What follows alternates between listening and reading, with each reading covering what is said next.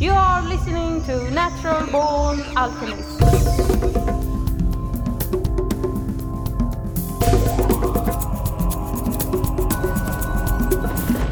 Welcome to episode number 331 of the Natural Born Alchemist podcast. My name is Alex and I'll be your host.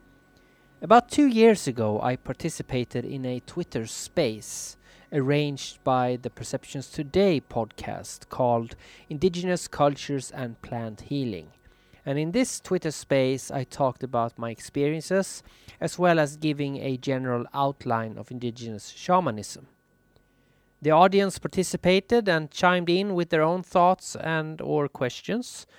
And this all lasted for about 4 hours. And if you want to hear the full episode split into two parts, just head over to perceptionstoday.com.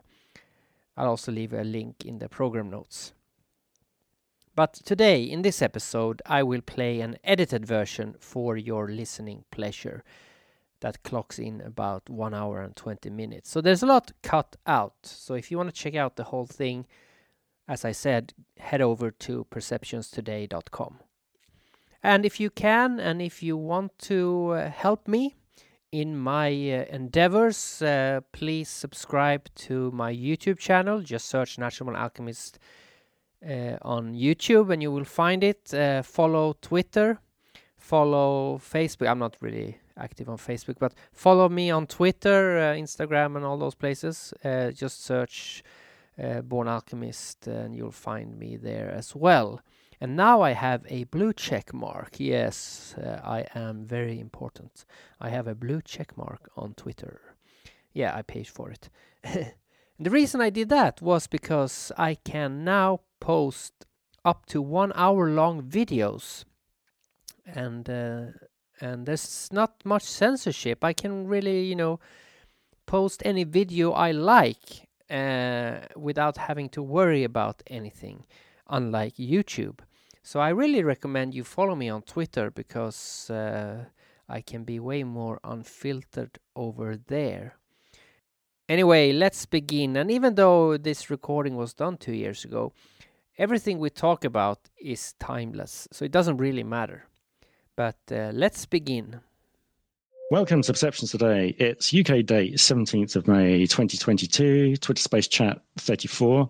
And it's my great pleasure to introduce to you and have conversation with Natural Born Alchemist, whose host is Alex. He's joining us to discuss indigenous cultures and also plant medicine as kind of a primer. And Perceptions today deals in consciousness research in all areas. I am your host, Paul, and your co host is Ian D.W. Hawkins and also Centered Awareness, our second co host, will be joining us within possibly an hour's time. And she's known as Melissa due to Australian time hours. I'd like to introduce you to Natural Born Alchemist.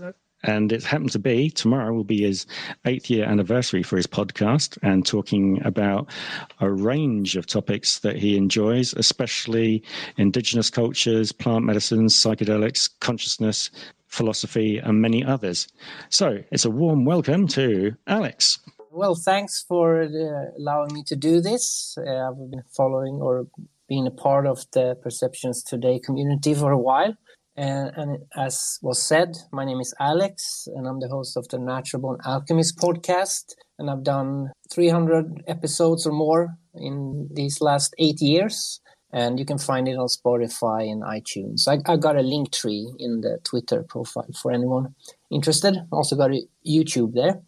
Uh, so in this space, we'll uh, discuss uh, or talk about indigenous cultures and plant uh, medicine, plant healing, and by default, uh, we'll talk about uh, shamanism as well because that's um, you can't talk about those things without mentioning shamanism, of course. And as was said also, I'm going to talk a bit first, and then we can uh, open for questions or comments or, or discussion. And uh, uh, I enjoy discuss, discussing these uh, topics, uh, even with people who have a different uh, idea about it. So I am not afraid to debate. so let's begin. I thought about starting at the beginning, but not about not with the Big Bang or not with uh, Genesis in the Bible. There's a famous uh, creation myth from the Kogi people, an indigenous group in northern Colombia. Kogi means jaguar, and the jaguar is a, at least in uh, in the Americas, uh, a common animal uh, or a popular animal amongst ind- indigenous communities uh, in their cosmology. And the reason I bring up this creation myth in the beginning here is because I think it's a good introduction to the topic, and it also contains uh, uh, uh, it sums up the spiritual outlook that I've experienced myself uh, spending time with indigenous communities. So I quote In the beginning, there was nothing, all was darkness, there was nothing at all, only the mother. She was Aluna, she was pure thought without form. She began to think. The mother conceived the world in the darkness. She conceived us as ideas, as we think out a house before we, begin to make it real. She spun the thread, spinning us all in the story, creating us in thought. And then came the light, and the world was real. I like this one because, uh, unlike uh, many of the creation myths we have in our Western culture. This one begins with a mother uh, and with imagination, which I like. So, uh, in a sense, we're all indigenous to uh, to this planet. But when we talk about indigenous cultures, communities, and indigenous peoples, we mean that there is a historical continuity pre-invasion and pre-colonial. So indigenous people consider themselves distinct from other parts of society now prevailing in those territories. So that's the difference. And uh, even if it could be true that we're all descendants of such indigenous communities, indirectly or directly, uh, Western, I, I, say Western, I mean like Europe, North America, Australia, or modern life, I guess, uh, we have little in common with traditional indigenous communities. So we've chosen to take another path in, in history. And um, eventually, if we're not careful and if we don't support indigenous communities to protect their traditions and their culture, they will all eventually um, be swallowed up by progress. Um, and often uh, not even being aware that what they gain is worth less in the long run than what they lose. Because I think we have more to learn from indigenous uh, cultures than what they can learn from us, at least when it concerns things that are important. Um, when you lie on your deathbed and you look back on your life, what's important is things like family, community, art, nature, spirit, those kind of things. Uh, I always speak from direct experience. It's the only truth I have. And uh, there are like almost 400 million indigenous people around the world in more than 90 countries. And they belong to more than 5,000 different indigenous peoples, and they speak more than 4,000 languages. So, um, and my experience is with eight of them. So, out of uh, 5,000 different groups, I've experienced eight. So, it's the Shipibo from the Peruvian Amazon, the Quechua from the Ecuadorian Amazon, the Fang from Gabon in West Central Africa, the Sami people in the northern parts of Scandinavia and Russia, and the Navajo and Hopi in Arizona, and uh, the Guna in Panama.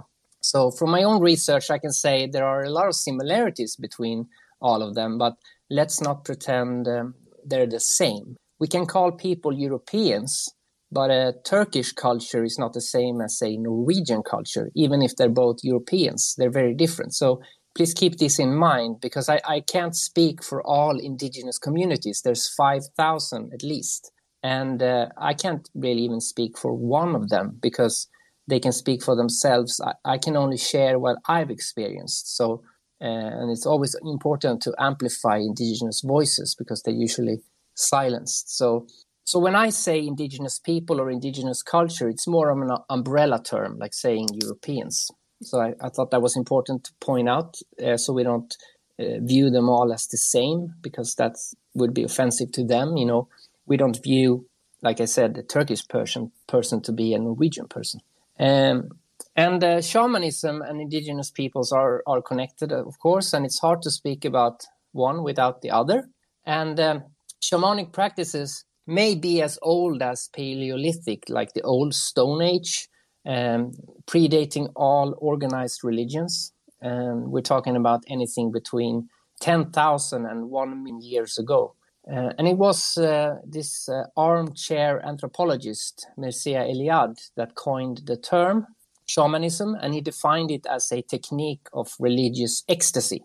Um, and shamanism is, is associated with indigenous societies, and it uh, encompasses the notion that shamans are mediators or messengers between the human world and the spirit world, and they treat ailments and illnesses they alleviate traumas, they restore the physical body, and um, they can also enter supernatural realms or dimensions to obtain solutions for the community, like find out when it's going to rain or uh, or information about internal drama between the people in the community. And they also battle with other shamans in the supernatural realm. So they cannot. They can also be war. Uh, and they they do all this using ecstatic dancing, drumming, uh, plant medicines, psychedelics, fasting, and, and many other techniques. And the term uh, shamanism comes from the Russian word saman, and um, the root of this word probably means to know, but there's nothing certain about that. And and like indigenous, the term shamanism is of course also problematic because it's an umbrella term. Uh, it refers to thousands of different cultures and practices around the world, and they can be very, very different. And you can't uh, uh, really call them all shamanism or call every shaman a shaman because um, they're all different. And uh, I spent time with many different indigenous cultures, but each of them use another term for shaman. So, uh, and this word can usually be translated as healer. Uh, and although uh, the West influences everybody so much, or because the West influences everybody so much, even the indigenous people have started calling themselves shaman if they're a shaman. Um, but that's not really the, the, term they use. So, for instance, the Bwiti calls the shaman an Nganga, the Shipibo can call it a Curandero, Curandera, uh, the Sami people call it a Noid. So, everyone, but everyone else calls these people shamans. So, that's also a bit incorrect. But it's hard to have a discussion about this being so detailed if you don't know the specific terms. So we'll use the term shaman to make it easy. But I think it's good if everybody is aware of this. Perhaps a better term for shaman would be medicine man. Uh, but half the shamans I've met have been women, so maybe medicine women. Um, but also, shamanism might not necessarily always be involved with medicine. So that term is not correct either. So uh, we don't call all religions Christianity. So it, that's kind of the same thing. Um, personally, I think uh, they're alchemists, but that's another topic for another time.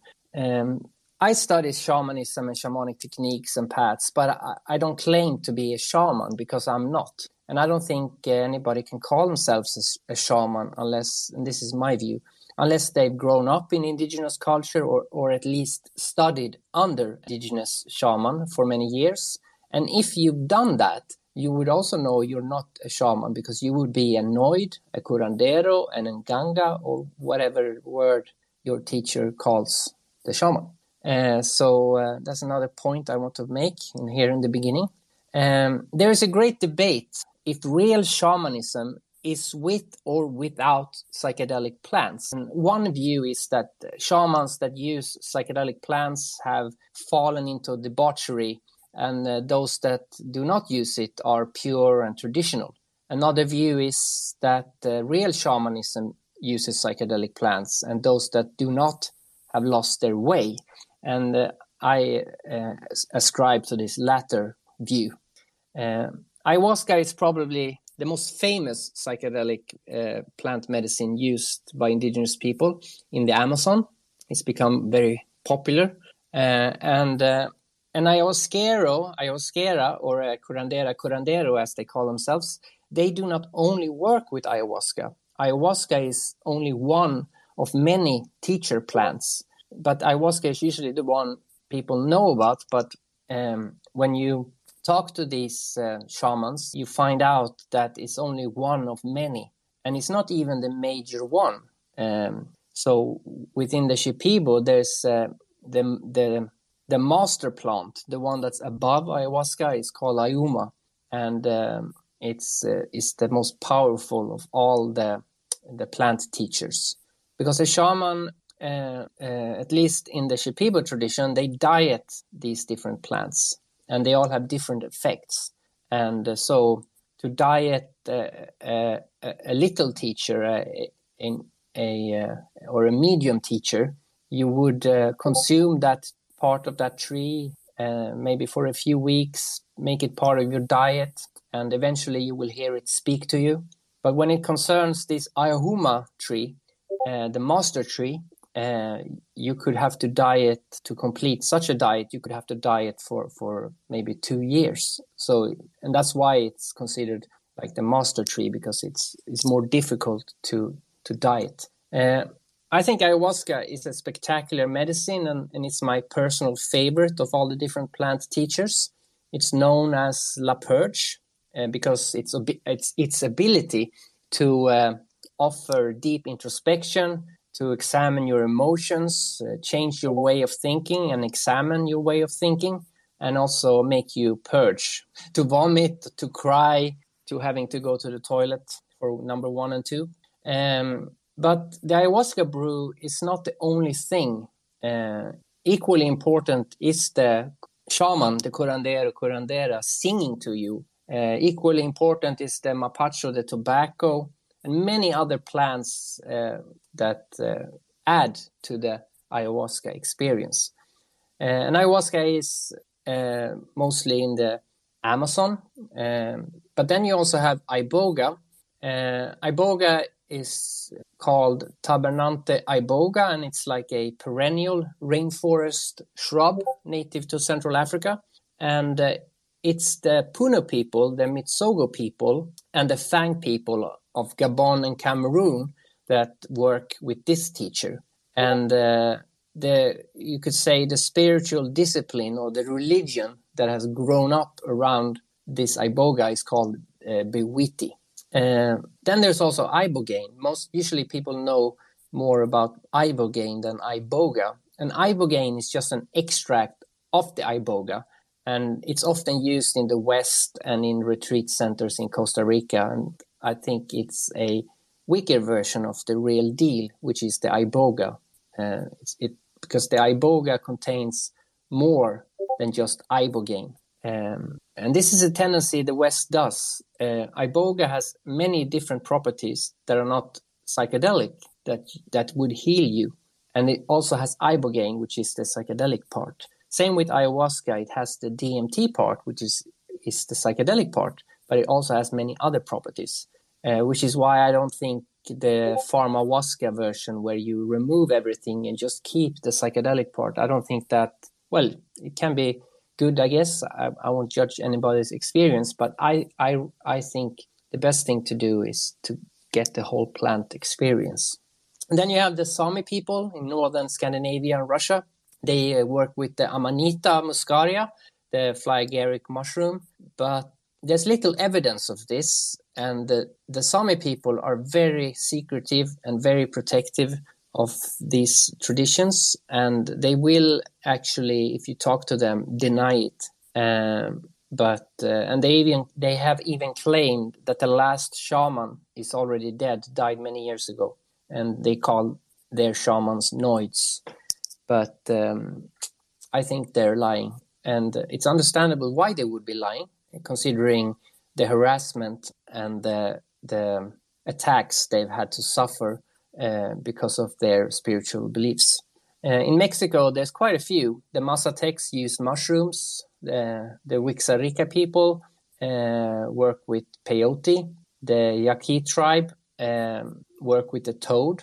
Um, and this toad has a venom that uh, is a, a stronger version of DMT. Um, then you also have like uh, cocoa, tobacco, two things that you normally don't consider to be psychedelic or, or to be things that you would have a, uh, a ceremony around. But uh, when I say tobacco, it's not the tobacco you get in cigarettes. It's a different kind of tobacco. It's a pure it's tobacco in its pure natural form, and cocoa as well. I think many people know that if you the reason you bring chocolate to a date is because it, it has uh, it's an aphrodisiac, uh, not very strong. But if you actually eat a lot of pure cocoa beans, this effect is much stronger. Uh, and then you have hapé, uh, which is a powerful cleansing snuff used by shamans in Brazil and Peru. And there are count- countless more examples, but these are a few. And uh, I've been to Gabon in uh, West Central Africa working with the Bwiti, and uh, I was initiated in a process there that took almost two weeks and eventually baptized into their tribe as uh, Awani Nakudo. So that's my Bwiti name. Um, I've been to the Amazon three times uh, over like 10, 12 years, um, drinking ayahuasca in many ceremonies. And I've also had it in Europe when one of the shamans I knew came came to Europe. I, I went there. Uh, as for the other indigenous people I've spent time with in Ecuador, in, in Scandinavia, in Panama, and in the United States, uh, I didn't partake in any ritual, uh, but I did uh, um, learn things anyway because uh, psychedelic plants is not the only thing indigenous communities has to offer. Often is that often is the only thing Westerners talk about, but there's a, a lot of other things that they can offer. Um, and um, the topic is huge. Um, as you might get, I can't condense what either shamanism or indigenous people are or, or what their culture is because there are so many branches on that tree. But I have seen magic happen in front of my eyes, and I don't mean I had some psychedelic substance in me that caused me caused me to see this magic. I've seen things sober, as they say. Um, and some one thing that sometimes annoys me is the, the prevalence of Westerners calling themselves shamanism or appropriating uh, these terms. Because to me, a true shaman uh, lives in nature. They don't visit nature. A true shaman knows the name and properties of thousands of plants. I've met people in the. Sh- I met this older uh, woman shaman, a curandera, and she knew 4,000 plants uh, in her head and what each of those plants w- could be used for. And a true shaman not only meditates, but actually travels interdimensionally, uh, converses with the trees and the plants.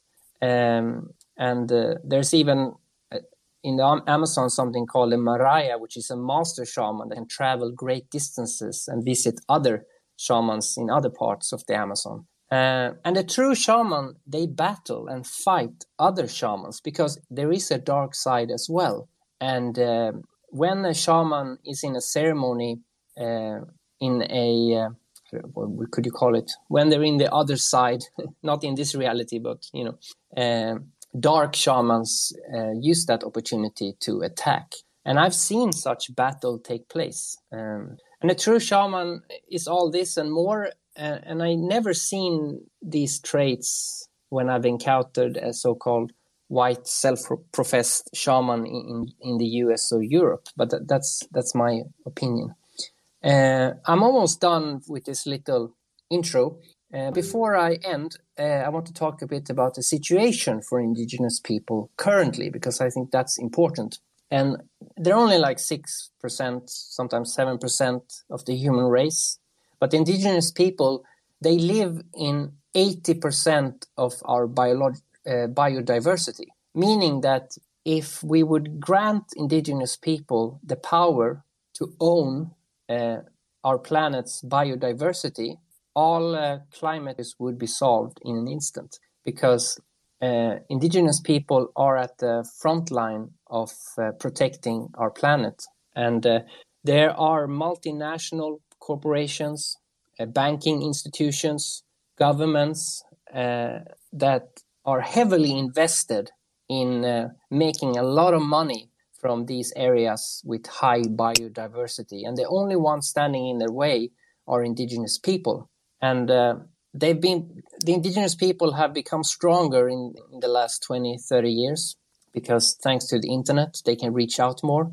But before then um, and they still are every year uh, indigenous people are murdered and they are harassed. And these governments and corporations do anything they can to to try and get the indigenous people to get out of the way because they live on land that is very valuable for instance, in the Amazon, there's a lot of oil, and um, uh, I even know uh, there's a, a, very powerful uh, female uh, medicine woman uh, or a curandera uh, that I've sat in ceremony with. She was murdered by the Shell Corporation. There's no proof, of course, but everybody knows it was them. So this is a very important issue, I think, and uh, another issue that's important is vampires. Uh, and when Western culture came across indigenous communities, uh, and I'm going to paraphrase now from uh, anthropologist Jeremy Narby, but he, he says it in such a good way. Uh, first, they took took the gold, then they took people, slaves, and then they took rubber, and now they take oil, and uh, finally, they take knowledge and the teacher plants. So, for, you know, they steal ayahuasca from the Amazon, they steal iboga from Gabon. They've stolen so much iboga from Gabon to make uh, tourist retreats with ibogaine in Costa Rica that the iboga plant is an endangered species. So, if you ever think about doing ibogaine in Costa Rica, make sure you ask where did you get the iboga from? Is it from a is it is it stolen or have you got it from a proper source that so because iboga is very difficult to grow and so it, it's endangered. Um, so now we the west are vampires uh, stealing uh, the knowledge and the, the plants from the indigenous. So don't be vampires. Uh, if you gain something from indigenous culture or if you sat in a ceremony and gained something from it, try and uh, return the favor e- either by allying yourself, promoting their causes, making a donation, whatever you can uh, to, to give back and not be a, a vampire. Okay, so that's my little speech about this topic. If there are questions regarding sacred plants, the Shipibo, the Fang, Bwiti, or uh, or any other questions regarding my experiences because I haven't gone into them in at all, really, just a general overview, uh, or any questions about indigenous peoples, or if you just have a comment or your own experience, uh, I'm happily awaiting your thoughts. Thanks. I have to say that is a great introduction to everything because being able to take some notes with this, which I'm just going to check with just spellings and things with you. I've actually been able to put the Kogi information from Wikipedia up there for you, Alex, for the rest of the people to look at as well. I wondered if you could, one, tell me a few spellings. So, Uma, how are you spelling that, as in above ayahuasca? Uh, well, Ayuma. Um I actually invented my own spelling because the, per- the person okay. the person who told me about the Ayuma tree uh, can't read or or write, but I think oh. it's A Y H U M A. I think that's what it is. Uh, if you ever seen a picture of the red forest, maybe you've seen these trees that are pyramid shaped at the bottom, and but they're really tall. So they're like a triangle shaped at the bottom, and they're really tall that's a Ayuma tree. I'll try and find some information on that. The connection that you were talking, it's also when you're talking of spun into existence, it also sounds like Indra's net as well, those kind of variations on a similar theme, doesn't it? Yeah, I think so. It's very similar. Um, and um, I know that in the in the Bwiti tradition in Africa, uh, their creation story is a is the queen of creation. She's called, and it's, it's a giant spider spinning a web. There's a lot on those connections. Ian, do you have any questions before we start opening up the room? Hey, Alex, that was just brilliantly done. Thank you for that intro. I felt that covered everything really, really well. And um, yeah, importantly, it is it is very much our responsibility to have some respect for these cultures and and not just view them with a mind to harvesting them for everything and then destroying them at the end of the day. Um, yeah, it's appalling the way that we treat people. Willie? Yeah, it's getting more and more diverse. Uh, the, it's been really uh, fun to explore lately. Um, and uh, I was going to say um, permaculture. When I was in Peru um, at this at this uh, Temple of the of the Way of Light, um, I I spent a couple weeks with um, working with the Shipibo and and um, just was so so very grateful. I'm eternally grateful for getting to spend uh, you know that time with 23 international strangers um, in the in the Amazon and uh, getting to learn from the Shipibo. It was such a gift um, because it's such yeah it was just so special. But um, that you know there's this uh, term permaculture, and I'm just curious what you think about that term, natural born alchemist. Uh, like you know it um, it resonates with me in terms of how so many things, so so much uh, you know information and data is passed down, um, and how it's so interwoven. Uh, and so I'm just curious what what your thoughts are on how this the cyclic nature of things inter, intertwines with or layers um, with the expansion of of things and the the the uh, the perspective, you know, the zooming in and zooming out and kind of the fractalized nature of things. Curious just what um if you have any thoughts on all that. Sorry, I just dropped a lot of a lot of uh different kind of topics, but if you have any thoughts, I'd love to hear them. Yeah, the permaculture I think is an important tool to to uh, revalidate indigenous knowledge because uh, um, one problem like this is a, for instance the Shipibo um,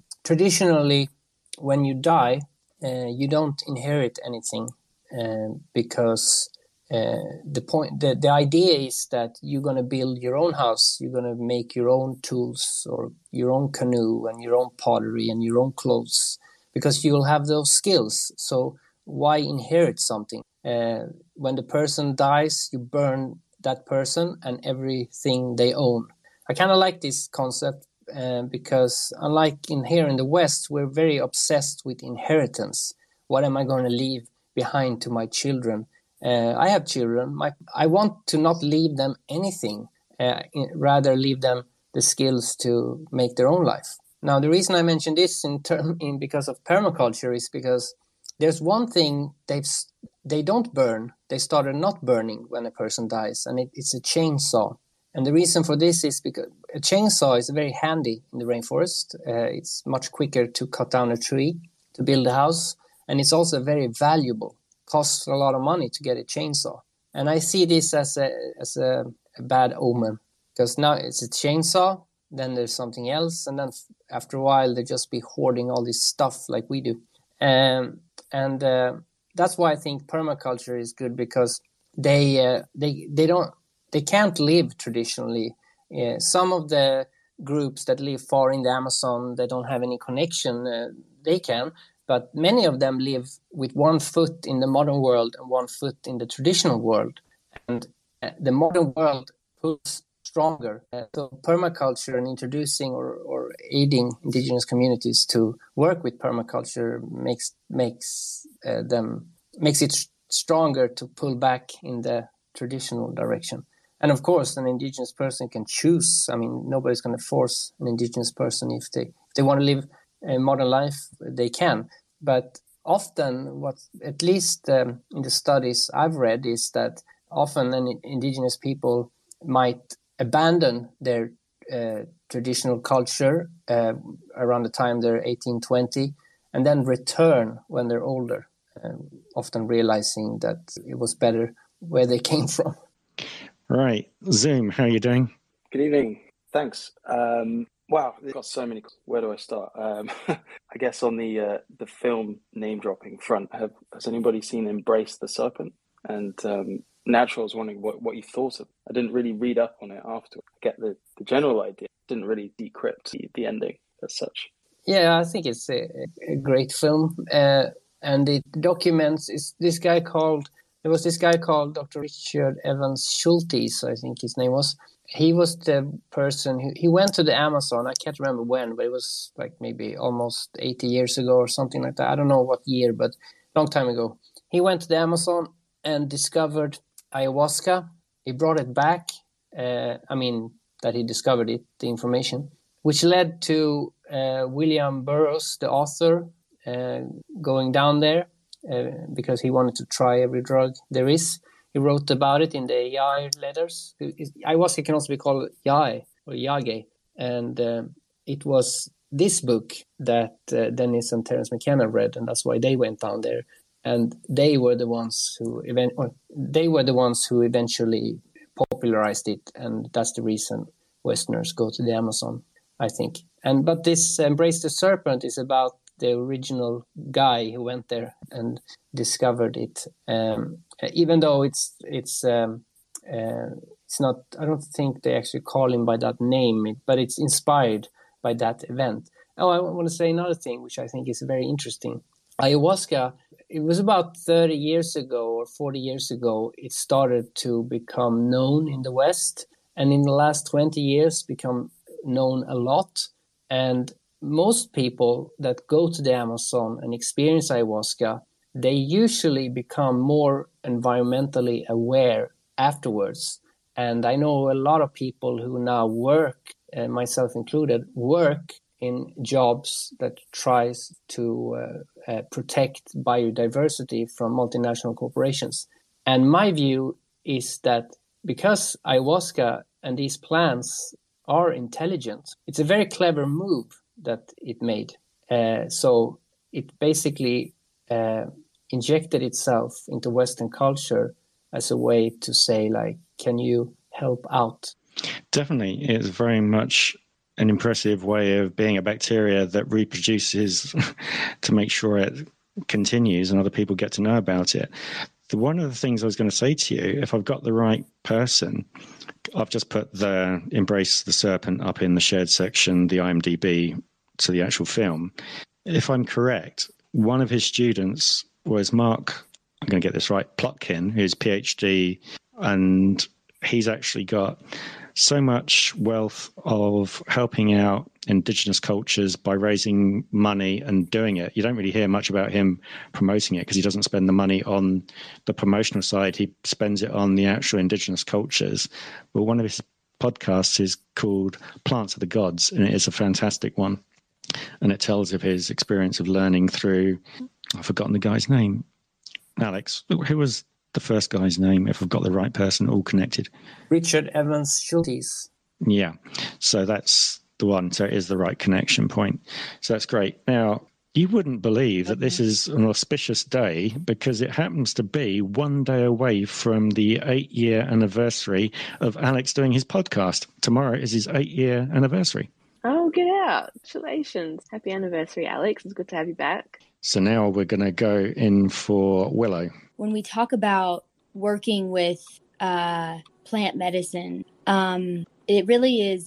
The Shipibo taught me that um, it's actually we the words we use to um, the, our choice of words when talking about uh, those experiences is important because it it informs the relationship that we build with the plant, the the the spirit of the plant and the the the guide and the wisdom that they're imparting um, as a gift to us. And um, so I, I, I think uh, we work with. So there's a there's kind of this um, a mutual a shared respect that you know when we say we take drugs or we take ayahuasca or we um, you know we, we take I took mushrooms.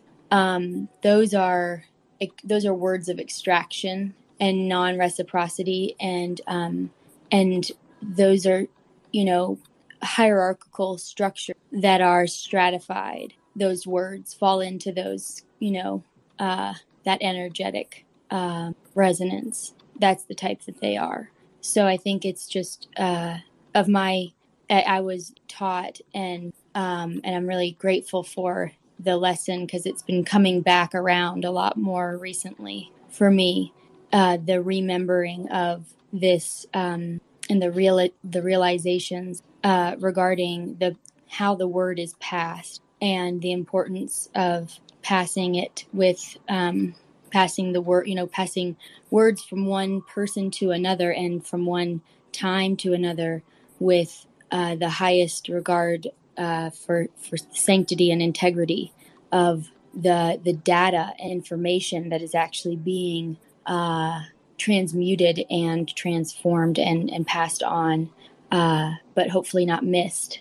And uh, one of those is I often think about um, the word mother. That if you um, if you were to spell mother M A rather than M O, were to spell it M A T H E R, that it would actually um, with certain uh, script types it would, uh, depending on the scribe and the choice of font, uh, it could maybe look like matter, matter, M A T T E R. Uh, that's just one one that I've been liking lately. Yes, it could work the same way, which is interesting.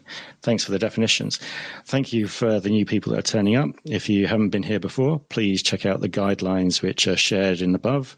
And hello, Artisan of the Spirit. Nice to see you, Shadow Fox. Hope you're doing well.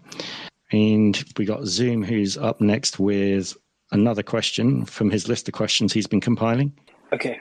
Um, I word this? Um, I was wondering what your personal, perhaps the shamanic community itself, um, sees in this apparent push to alter uh, genetic, not only in humans, but in plants. Um, the thing that comes to mind initially is, is the marijuana industry and how that's been uh, boosted to such an extreme. Um, and it obviously offers solution and help to people. But how is the spirit affected by the manipulation? Well, in a sense, like uh, carrots are not originally orange, so plants have always been manipulated. But when we talk about psychedelics and manipulation, I think it's a bit worse uh, because, and I, I, used to be a uh, I used to be an ally with the organization MAPS. I'm not anymore uh, because I don't like a few of the things they're doing, um, and uh, I, I, I think there I have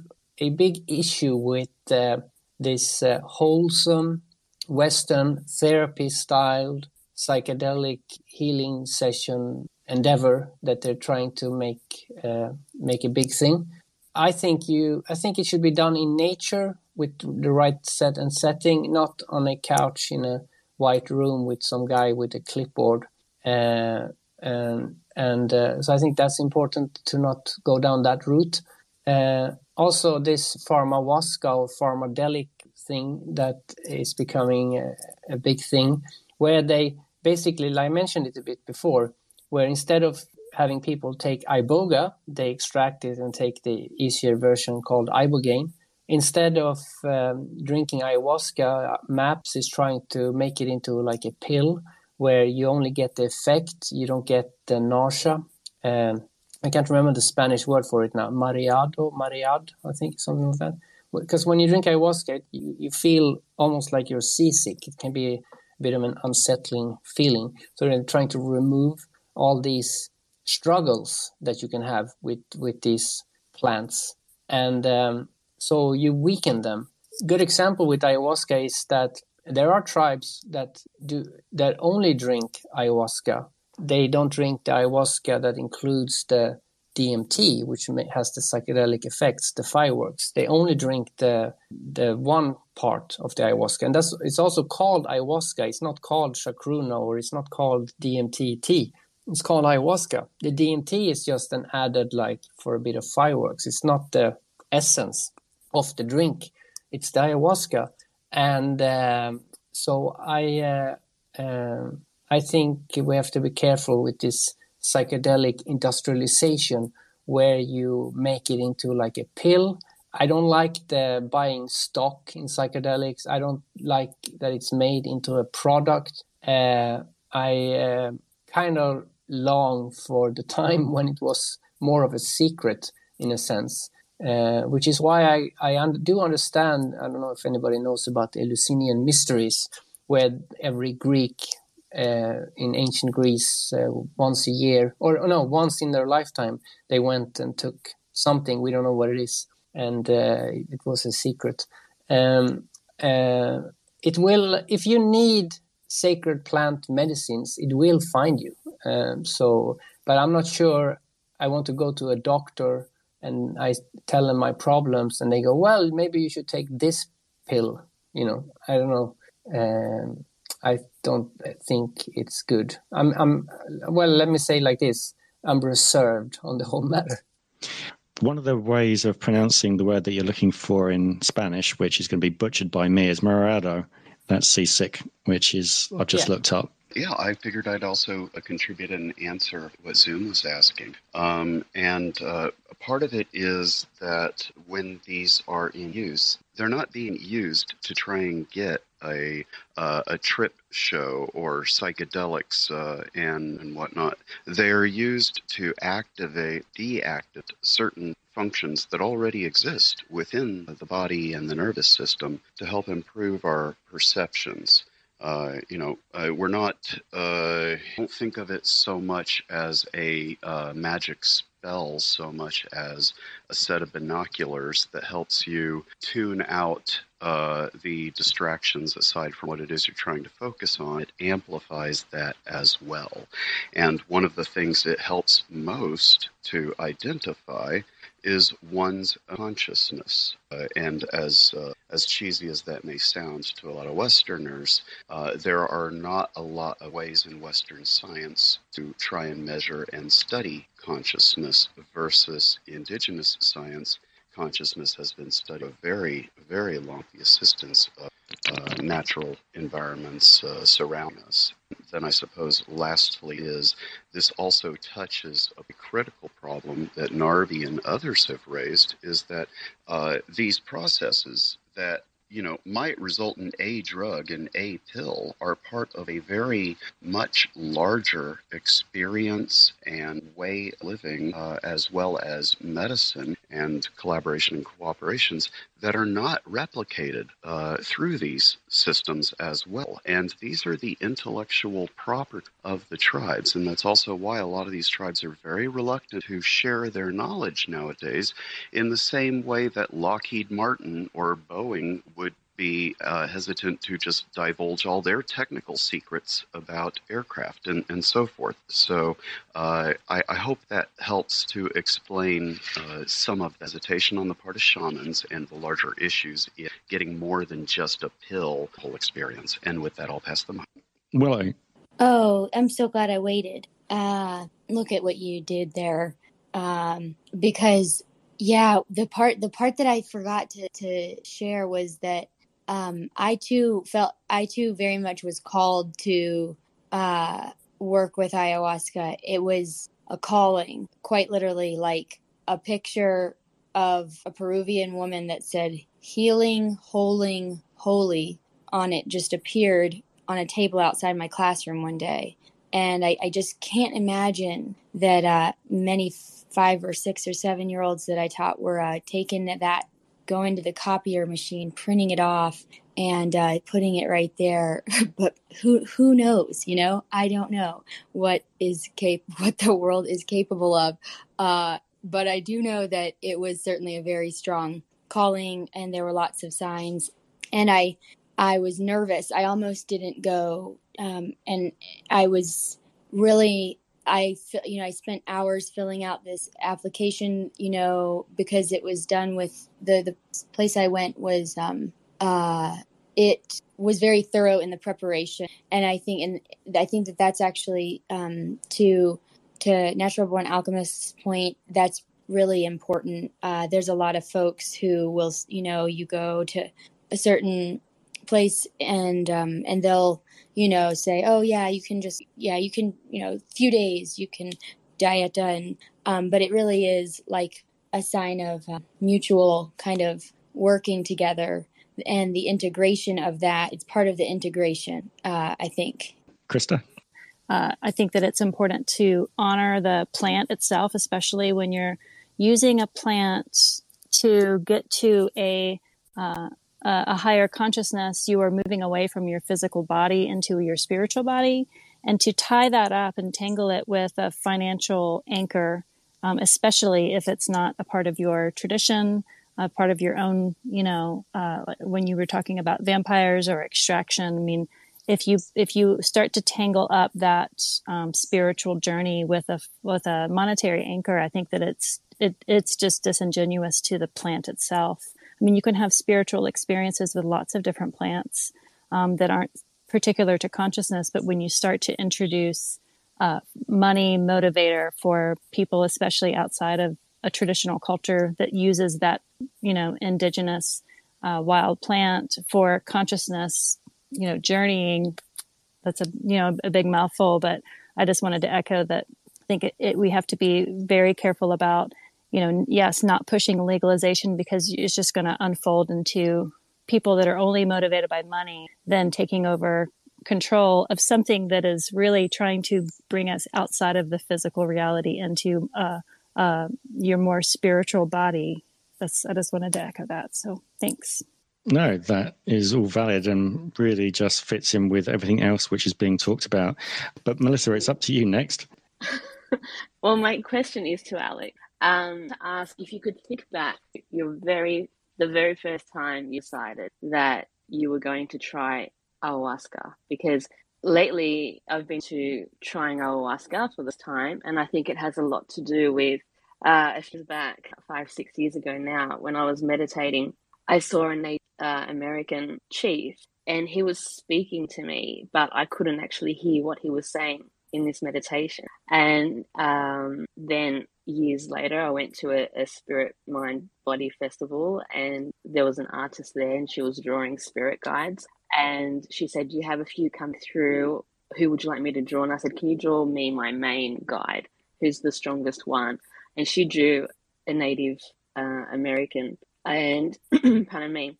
And then just recently, I went, I think it was late last year or early this year, I can't remember now, but I went to a, a psychic medium and she said, that someone was come through and she said it smelled like cigar smoke and she described this Native American Indian chief to a T to the way I saw him in my meditation. So to me, I truly believe that main guide and I feel as if my influence to try ayahuasca coming from him for whatever reason. So I have been thinking a lot about ayahuasca. And so I wanted to ask for someone who's never tried this before, if you could think back to the very, very first time that you ever tried it, what was your preparation? How did you prepare yourself spiritually? And what was, what can one possibly, like, what could one prepare to experience when they try it, when they take it?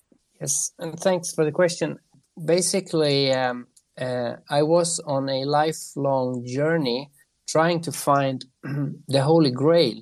And uh, I went to the Amazon the first time uh, more as a scientist or as a researcher. And when I stumbled upon this ayahuasca in my research, I instantly knew I had to, to try it and investigate what it was.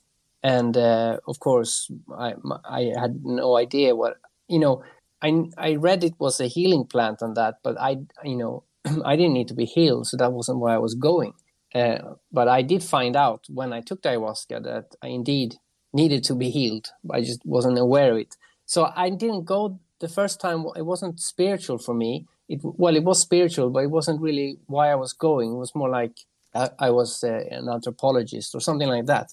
Uh, so, but I did prepare and I, I did read what you should do and all, th- all that stuff. But I can say that this before I went the second time, uh, my preparations and all that was way more intense because now I knew what I was dealing with. Because I did, I I actually did find the Holy Grail, so I did achieve my life goal in a sense. But um, so, in, but I know what you mean when you ask the question, and I think uh, what you should do is that if it calls you, you should answer.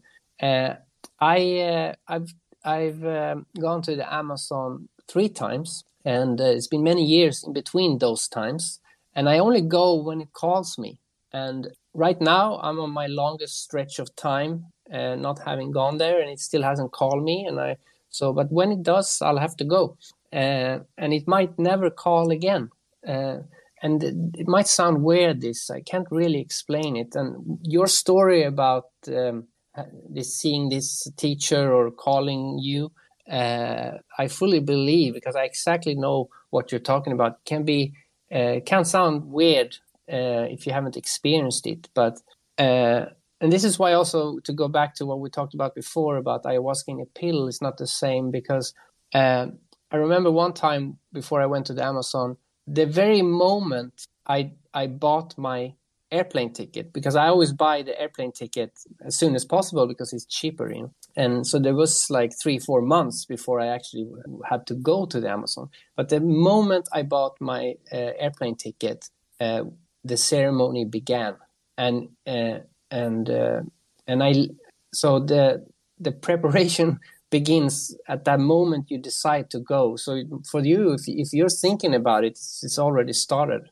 Uh, and I really suggest. I mean, I know uh, they they say you have to do this ayahuasca diet and follow certain procedure, and I've noticed in the last ten years that the length of time they suggest gets lower and lower because they know Westerners don't have the patience and they want customers, and especially the re- retreat centers. If you go to one of them, uh, so they some of them only say a week, but I, I really suggest you should actually do it for at least two months. You should follow this diet with the ayahuasca, which is you lim- no, no added salt, sugar, no orgasm, uh, and all these other things. You can find it on, online. All the because it's meats and fats as well, isn't it? Yeah, meats and fats. And the thing is, uh, it's not the fact that it won't work if you have an orgasm. It is, it, that's not the point the point is that if you uh, dedicate yourself to not doing all these things for a month or two months, you are uh, you are in a sense training, or you're like you're you have to every day think about it. So you are preparing, and for for the, the longest stretch of time you do this, and no drugs and or anything, no no weed, nothing, no alcohol. Um, so when you actually do the ceremony, it will uh, it will be greater. Um, and also after when you come home, uh, you should keep that diet going for for at least a month or, or longer or or forever. I know some people who keep doing it forever, but that's uh, voluntary. But you should definitely not like after a week when you come home just start dr- drinking and smoking weed and having sex with lots of people. then uh, you can actually can actually be a disaster that's my recommendation. Uh, so it's like the fasting then, because a lot of the ancients before before it, um, contributing into any spiritual ceremonies, they used to fast. Hmm. It's kind of like a fast, but and also yeah. they in in Gabon they have a, an interesting preparation thing where you they actually pour. It's kind of like pouring lemon juice into your eyes to make your eyes uh, wider. They do this this for days before. It kind of hurts, but to make your eyes being able to see even more. So there's many, all the different cultures have different techniques, but um, the ayahuasca diet, if you find it online, um, it's uh, it's very effective, I think, and I I don't think people follow it enough. They should do it for as uh, as hardcore as they possibly can. Yeah, it's definitely the way to yeah, because it's not something you go into lightly with all the bits and pieces, you do need the preparation. You don't need to have a quick in through a revolving door and then back out again. Um, but if you just have one brief moment, because there's something that Lee Two Hawks would definitely just like to share on sound, if that's okay. Oh yeah, I mean, you two are basically symbiotic. So I take you as one when you put your hand up. Okay. Well, here here's Lee Two Hawks, and he something from like ceremony. So Okay, what I would like to do is briefly uh, sing. Uh, this is a pipe song. It's honoring the pipe, and we, Shadow Fox or myself, smoke pipe. It is for the globe. It is not for us. It is for all humankind. This is the song we give for honoring the pipe. And in, well, in lodge or any time. Right. Doesn't You're matter. okay that being recorded, yeah? Because it is going to be Yeah. recorded. Yeah. Yeah, that's perfectly fine. Away, oh, hey, away, oh, away, oh, hey, away, oh, away, oh, hey, away, oh.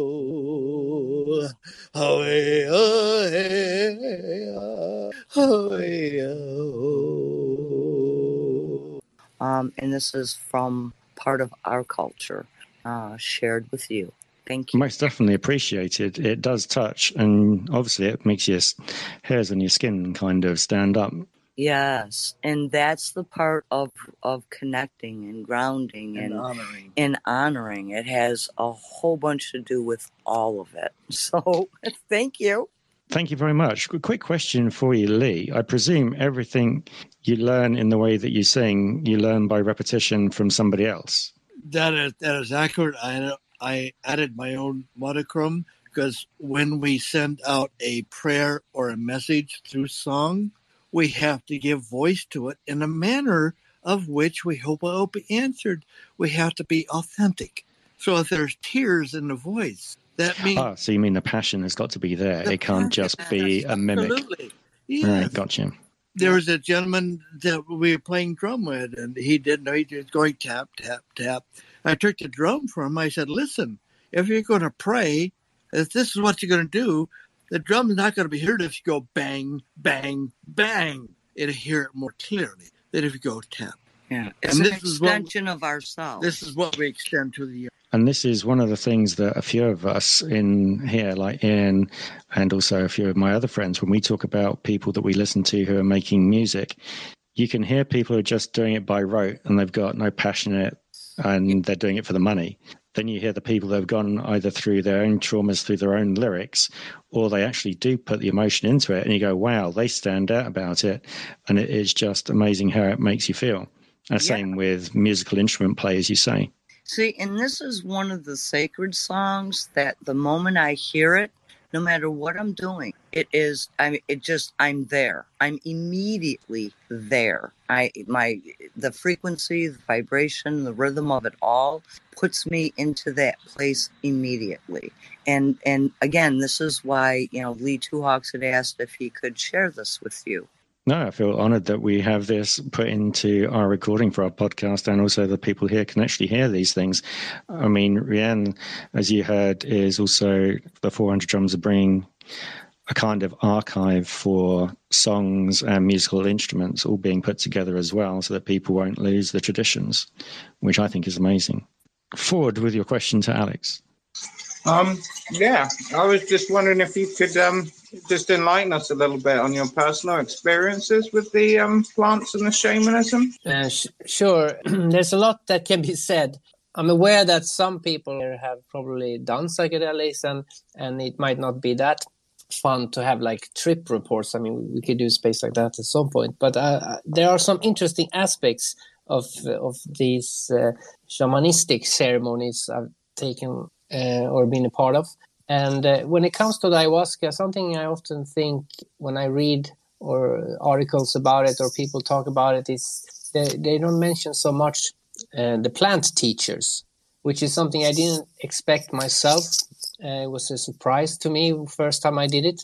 But they're actually the plant teachers are actually there. So the the shaman or the curandera ayahuasquero or ayahuasquera, uh, they are mediators. So they are not the ones. That, it's not the shaman uh, that's healing you or working on you. It's the plant uh, doctors or plant teachers.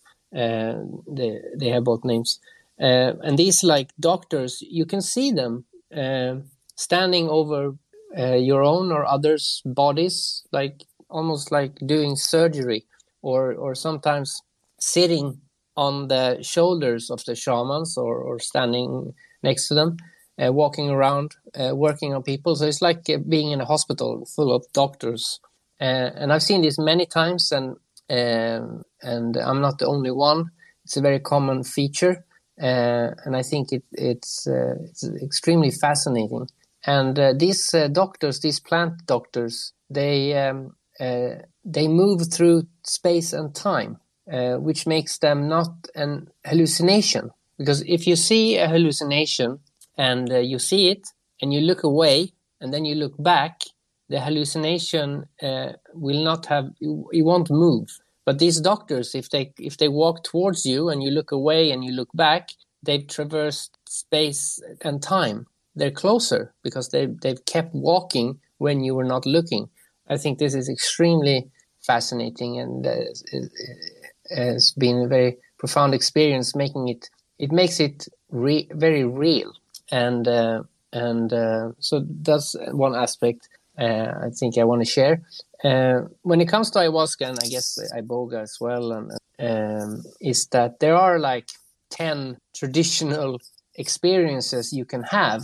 Um, and I've had most of them. Like one is like the death experience, uh, which is the best experience.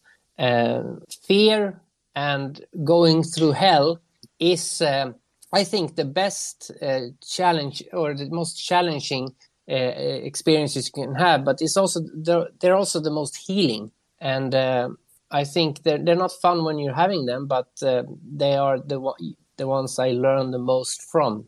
And I'd like you, to ask you a question. Yeah. You talk about the death ones are the best ones to have. When you answer, the reason I've asked this is because we've heard from many other people, and it might have been you went there at the end of last week's one when we kind of amassed a bit of information about people talking about these experiences. So I'd like your answer, then I'll give you the information that we collated last week. Why do you say the death ones are the best ones? Because they, um, uh, well, because you die and uh, you realize uh, your life is finished and uh, it brings it's like a near death death experience but it's it's in a safe environment. You don't have to be go through a car crash or something like that because uh, i understand that people who've had those can have similar life changing uh, um, ideas or life changing uh, situations.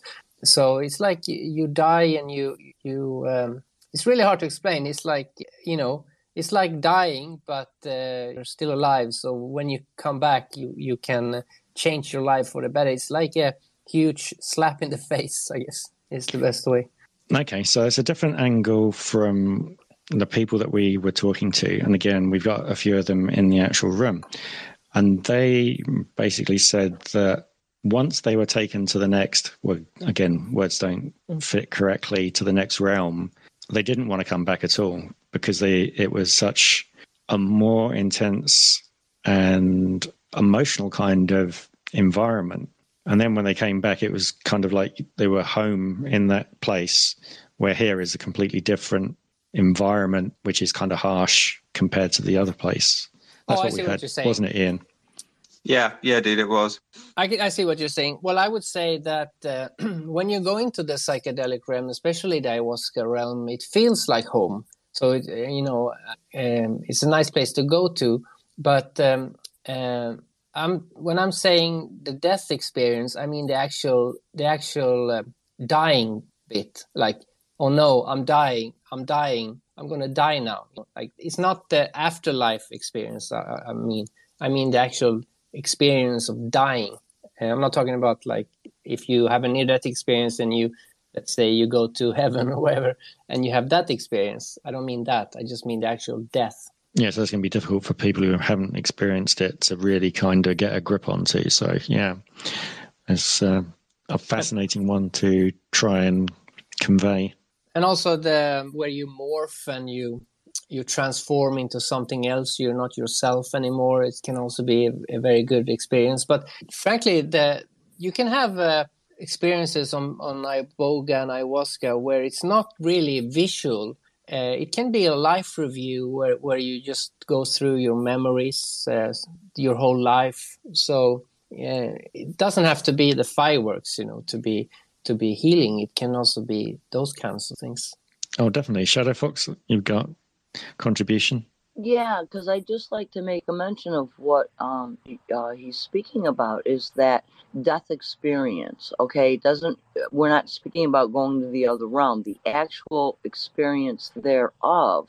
Because most, I mean, think about it. What is people's greatest fear? It they fear death. And then when we when people utilize um, the tools at hand, such as the plant medicine, it can give us that um, uh, experience without literally experiencing it. And this is where it can be our greatest teachers. This is what he's speaking about is that formation because once we face that fear, and which is one of the biggest ones, what do we have to fear? And this is where um, the, uh, plant medicine can be an you know an asset to everyone. And it, it, this is where what i was speaking about also is it creates that um, kind of like that common bond that now we can speak on it. We can share that experience like oh my gosh this is what i did and i you know experienced death and you know it's guess what? It's not as bad as everybody says it is, or we think about it, or we fear it. It's like death, where is thy? And so it, it allows us to live life more harmoniously without, you know, I'm not going to go jump out of a perfectly good airplane because I could die. All right, we are we are allowing ourselves that freedom because fear is what limits us. So I just had to say that. Sorry.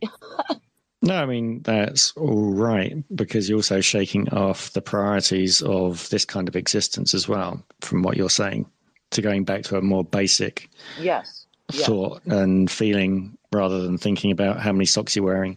Yes, exactly. And and it's like and these were the things that my guide showed me. And yes, I've had two near death experiences, but mine were were different than um me like saying, "Oh, I'd like to stay here."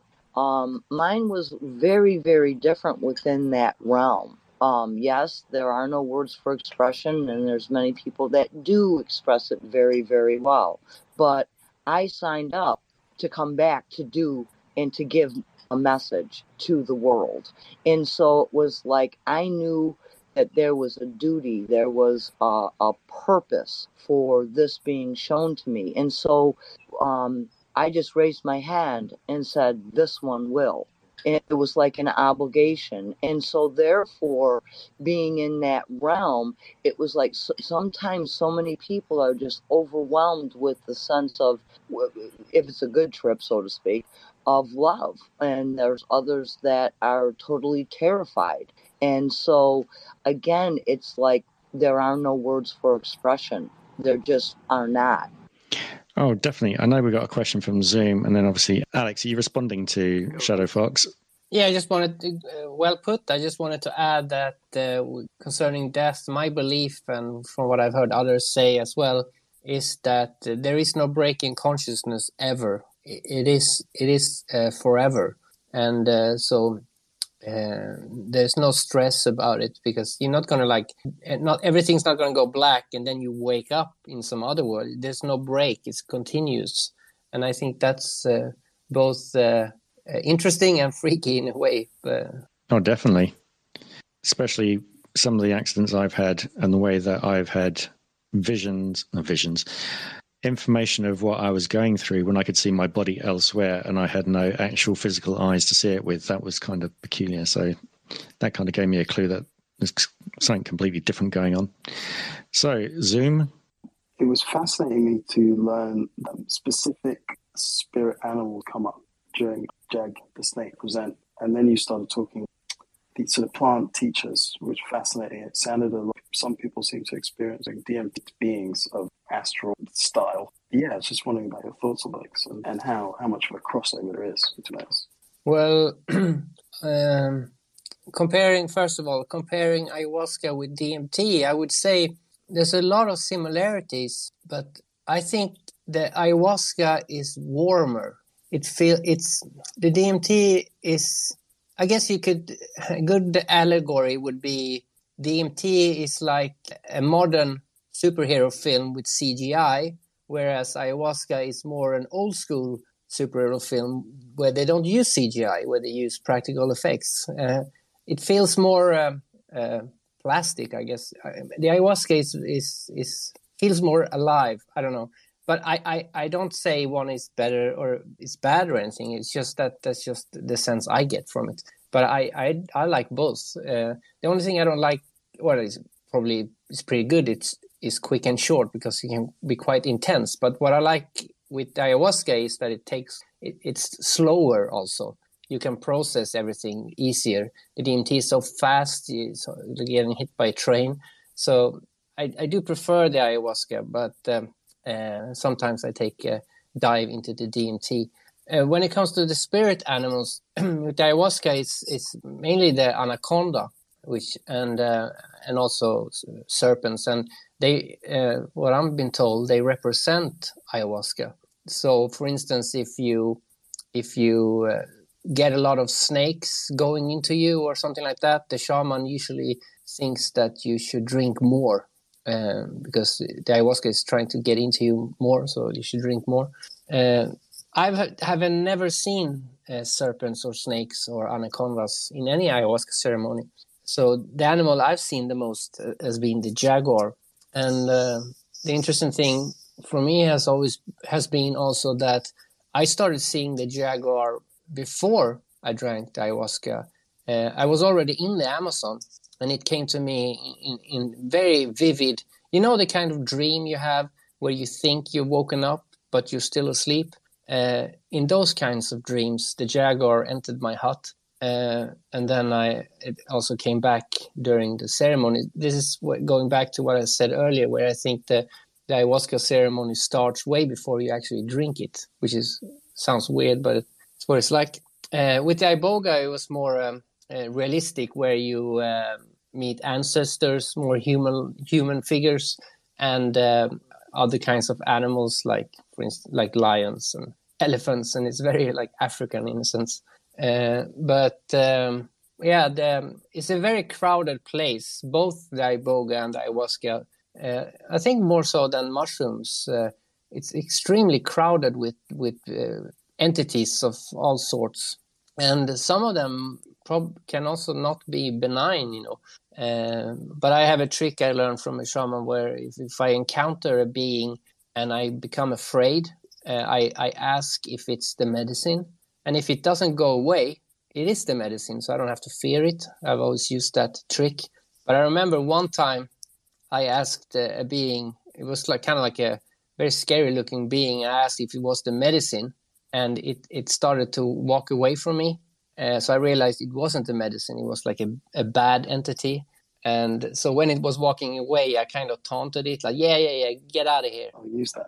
Excellent. So, Eric, uh, I just want to say hi to everyone in the group and thank you for holding this space uh, to the host and the co-host. And I follow a few of you already. Um, and hi, Shaman. I'm looking forward to hearing uh, from Shaman uh, speaker, Shaman Safford, and uh, Myron at the end. I'm fascinated with uh, shamanism, and it's only been in the in the last um, month or two. And you know, you know, there's a saying. Um, if you well, saying I heard from somebody else. If you if you hear hear something from three different people, you should kind of pursue that thing. And for me, that's uh, shamanism. Uh, kind of you know out of the blue for me. Um, I'm in Canada, um, central Canada, where uh, you know there are uh, strong Indigenous presence, and uh, I've never I've never you know really come into contact with too many indigenous uh, people up until maybe adulthood. Um, and now this this kind of subject has come across kind of my life, and, and so I'm fascinated by it, and, and I'm definitely going to check out Alex's podcasts uh, on on topics of shamanism. I just wanted to ask Alex, and uh, what would be um, practical tips finding a mentor, for example, or getting into shamanism? Uh, obviously, there's one way, but I'd love to uh, get into it myself. Well, uh, I, I, I would suggest that well, the teacher will always appear. So uh, I don't necessarily think you need to look for a teacher or anything like that. Uh, if if if there is a teacher that wants you as a student, uh, it will appear. But you also don't need. I mean, it can help, but you can also do it on your own. And and in my case, I don't have a, really a human teacher. I have many different indigenous uh, shamans that I often call like my indigenous mom or dad or brother, you know, more like family members because uh, I'm so connected to them. Uh, but my teacher is the plants. So, uh, and the plants you can grow yourself. So if you want a, a, teacher, a plant teacher, you can easily get that, I guess would be my suggestion. Yeah, thank you very much. Um, yeah, sometimes we have to be reminded of these simple, uh, simple truths that the uh, teacher will appear. So yeah, that helps because you know with, with me, uh, sometimes overthinking gets in the way, but it's it's so simple. So I, I appreciate you rem- reminding me of that, and uh, yeah, I look forward to listening to your podcast episodes on. Thanks again. So now we're going to Shaman Safford. Hello, I, I want to I also want to second the thanks for your guest for appearing. I look forward to uh, checking out cast. Uh, thought I would address two things. Uh, what's left my time, uh, the warmness uh, that he addressed on fresh ayahuasca versus you know some bull or something. Uh, one of the uh, concepts is similar uh, I do reference Hinduism uh, many times because I draw from many, many different traditions. But Hinduism thinks of this in terms of the vitality of your food. So, for instance, a fresh cooked meal in front of you has far more vitality to it than leftovers, and you know, they'd have more than say in the can, and that's why that appeal of food has is you know so primally deep there. And ayahuasca fresh, the entire ritual and everything that goes around it is like having entire meal versus just a vitamin tells you or a pill tells you what meal should. Um, the other thing I wanted to uh, address was uh, uh, uh, Alex, you'd mentioned you had seen a serpent. I mean, I'm sorry that it's versus the serpent immediately resonated with me because I've seen the serpent, uh, Quetzalcoatl, uh, and the two are inextricable together in at least Aztec uh, mythology. In fact, looking into the history of the tribes, I don't want to take up the rest of the, the time on that, but you might check that out actually if you uh, uh, if you're interested. There's a book, Flight of the Feathered Serpent. I believe it's called. Uh, I believe it's by uh, Joseph Campbell. He's relation to the monomyth or not, but you might check that out. It goes into some of the uh, history of uh, Quetzalcoatl feathered serpent versus Tezcatlipoca, the the jaguar or smoking mirror. Anyway, I will uh, I will bow out again. Thank you so much for having us this subject and everything. I have to say thank you very much for a wonderful four hours, Alex, and everybody else who's been contributing uh, with all the knowledge that's been going on. I'm looking forward to doing this again in further detail when we pick some really deep topics there. I'm sure you're saying the same thing, Ian. Thanks again, Alex. That was absolutely fantastic um, what you did tonight. And um, yeah, thank you everybody else for contributing to it as well. It's been an absolutely brilliant night, and I've uh, really appreciated a lot of the things that you've uh, you've all been talking about. So uh, again, thank you very much. Go to perceptionstoday.com to check out uh, the full Twitter Space recording, or uh, if you want to check out the other Twitter Space recordings that you can find over there as well. I'm going to close with Curandero Jorge's uh, Icaro El Canto de Tongoro Sacha, remixed by Yuin Huzami. I'll leave links to Yuin Huzami's album of remixed Icaros in the program notes. And if you want to find out more about uh, his work, check out episode 3, where he talks about making that album with Shipibo Icaros. And yes, that episode, episode 3, was about 10 years ago. Uh, you know, the march of time is relentless. I'll see you all soon in the next episode. Now, please sit back and think about your existence while you listen to this track. Uh, don't skip it. Don't turn this podcast off and do something else. Uh, you know, listen to the song. That's why it's there. It's for your enjoyment. Freedom is in the mind. Çınarımın evi